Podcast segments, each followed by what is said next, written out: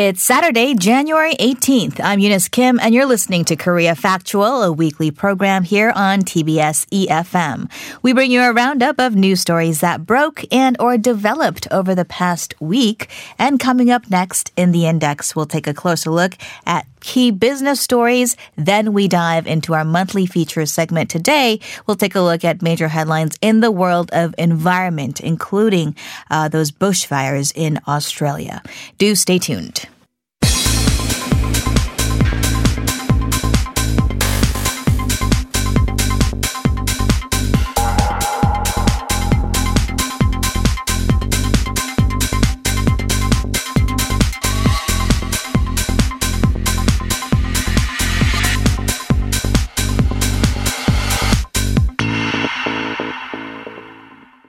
Welcome to The Index, where we get expert analysis on major economic and business related news out of Korea over the past week. I'm pleased to welcome back our regular guest, economics professor Yang Jun-suk from the Catholic University of Korea. Good morning, Professor Yang. Good morning.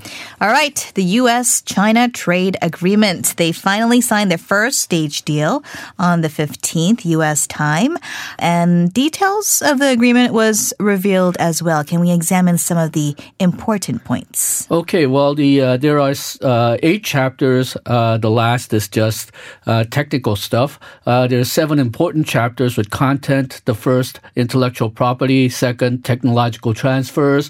Third, uh, trade and food and agricultural products. Fourth, financial services.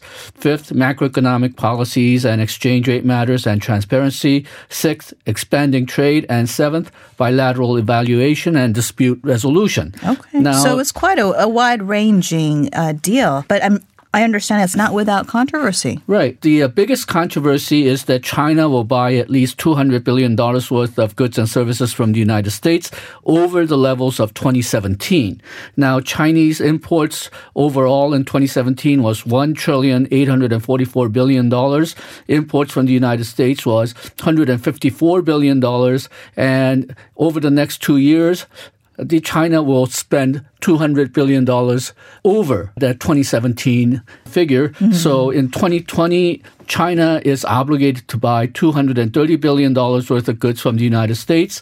And uh, in 2021, China will be obligated to buy $277 billion worth of goods from the United States. And uh, not only did they calculate the total amount, but also they made specific figures on manufacturing, uh, services, energy, and uh, agriculture. So it's really a very uh, managed trade type of a deal. Mm. And what are the problems associated with assigning this fixed amount that China has to buy? Okay, well, first of all, it's not clear whether the United States can actually manage to sell that much. Uh, the agriculture, as I mentioned, the uh, they have to spend amount over the 2017 figures, China in 2021 must import at least $43.3 billion worth of American agricultural products. The problem is the highest that China ever imported from the United States for agricultural products were 26 billion. Ah. So there's actually a lot of speculation on whether American farmers and American manufacturers as well uh, mm-hmm. uh, can supply enough goods to actually fulfill this amount. Mm. And then as with most uh, international treaties, there's some wiggle room. There's some room for difference of interpretation. For example, uh, China did promise to buy agricultural goods from the United States, but according to market conditions. So if American prices suddenly rise, say, because so much of uh, Chinese demand, there's a question on whether China will actually fulfill the amount that they promised. Mm. And then there's the uh, diversion of trade aspect. $200 uh, billion over 2017 figures in two years. Uh, that means China will probably not import new stuff uh, but rather they'll divert stuff that they would have imported from other countries. Mm. So this will affect other countries, including probably Korea as Indeed. well. And this leaves a bad precedence for other trade agreements. Uh, so say Korea tried to sign a FTA with uh, further FTA with United States, well, they may, they may say that, well, in order to have an FTA with United States, you have to buy a certain amount from us. And that leaves a very bad precedent. And it might be uh, contrary to WTO agreements. I see. Well, broadly speaking, what are some other first impressions that you've seen? Okay, well, uh, it is a lot more detailed than uh, trade agreements usually are. So it does go into technical details, but still there are some ambiguities there. And then uh, the dispute settlement mechanism here is very uh, strange. Usually, when you have a dispute settlement mechanism, you try to have a third party, a neutral party, to try to work things out. But in this agreement, you, the uh, representatives from the United States and China are supposed to work it out for themselves. And if they don't reach agreement, then either side is free to leave the uh, agreement with a 60 day notice. Mm. so, in a sense, it's a very fragile document. Right. Indeed. So uh, this is a phase one deal, which assumes then there will be other deals. What is missing from this agreement that might be addressed later down the line? Okay, well, state subsidies and uh, limiting uh, China's industrial and technology policies is the big thing that's missing. And then cyber attacks, especially cyber attacks that try to steal data and technology was also missing from this agreement. Mm. And a lot of people say that these two elements are critical elements that are missing. But President Trump has said that this is going to be dealt in phase two anyway. So uh, I think it's consistent with what President Trump uh, advertised for the last few months. Okay. And what are some potential problems that we could see down the line? Okay. Well, as I said, the, uh, the agreement is very fragile. Uh, there's a lot of wiggle room in here the biggest problem is probably that uh, most of the tariffs on uh, Chinese imports as well as uh, China's tariffs on American imports remain. So American consumers and Chinese consumers, as well as the firms, will have to pay higher uh, prices for uh, intermediate goods and final goods that are coming from each other. So I wouldn't call this a win-win agreement. Rather, it's trying to minimize lose-lose agreement. It cuts out the uncertainty, but it leaves a lot of tariffs in place, so you're actually worse off than before the tariff war. I see. And uh, what are the potential impacts on the Korean economy? As I mentioned, uh, there's a problem with uh, diversion. Mm-hmm uh, instead of buying from Korea, China may buy from uh, uh, United States, and probably our uh, machinery, in, uh, industrial and electric machinery, as well as refined fuels, are going to get hit. Some people are speculating that semiconductors will be hit as well, but I don't think the United States can supply enough memory chips uh, to China. Uh, so at least for the next year or two, I don't think semiconductors will be hit very much. Okay. Well, we'll leave that there and move on to the topic of currency manipulation. The U.S. Treasury finally published its report on the macroeconomic and foreign exchange policies of major trading partners of the U.S. This, of course, includes uh, South Korea. But first off, let's talk about the main points of this report. Okay. Well, the United States States uh, has strike three criteria to see whether a country manipulates its currency or not. The first is that the country has a trade surplus with the United States over $20 billion over the last 12 months.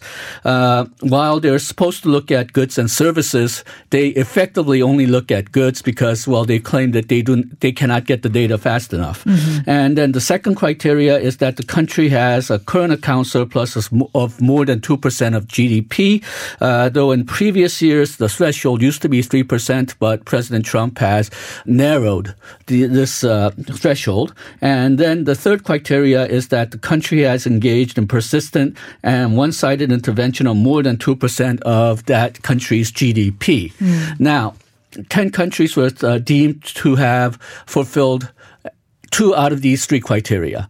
That includes Korea, and those countries are on a monitoring list. Mm-hmm. If you have all three criteria, uh, fulfill all three criteria, then uh, you're labeled a currency manipulator. Mm-hmm. And if you're labeled a currency manipulator, then, uh, well, the formal legal penalty for that is actually kind of very minor. Uh, you cannot get loans from United States development agencies. You cannot participate in U.S. government procurement markets. Uh, but what really scares most countries that may go on the uh, currency manipulator uh, is that the U.S. Uh, president may use uh, the label of currency manipulator as an excuse to impose a lot of more, a lot more tariffs. Mm-hmm. Now, China was uh, labeled a currency manipulator last August. A bit of a strange thing is though China has only fulfilled one of the three requirements, but United States usually put China on a monitoring list anyway because the deficit with China is so big. Mm-hmm. Uh, but uh, last year, President Trump placed China as a currency manipulator, even though it only fulfilled one of the three criteria. Mm-hmm. Uh, and this week, probably because of the trade agreement, uh, the United States placed China out of the uh, currency manipulator category and put it in a monitoring list category. Okay.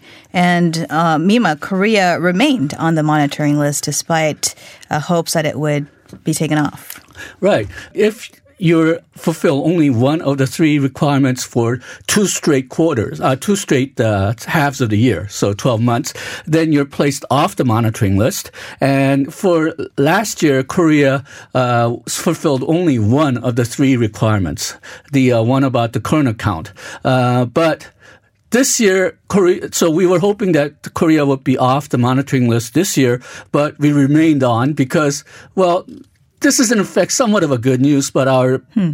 Uh, trade surplus with the United States went up a tiny bit. Okay. So it went beyond the uh, $20 billion trade uh, surplus requirement. It was $20.3 billion. um, and actually, if you included service trade as well, then we would have fallen way below $20 billion. But as I mentioned, mm. the United States doesn't look at the trade, uh, service trade account. So because we were slightly over that 20 billion, we remain on the monitoring list. I see.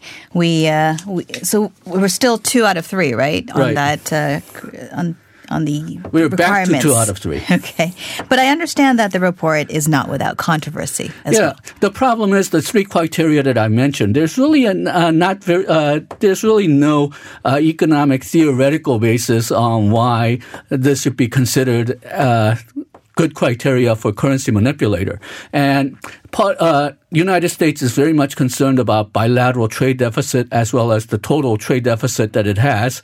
But most economists believe that the trade deficit actually comes from the uh, savings, investment, and government deficit mm. rather than actual trade policies. And the United States has run up a very high tr- uh, government deficit, uh, but as with all politicians, uh, rather than reduce government deficit for themselves, they would much rather blame other countries. Mm, interesting points indeed. Thank you, as always, for your time and insights, Professor Yang. Thank you. And that was economics professor Yang Jun Suk from the Catholic University of Korea.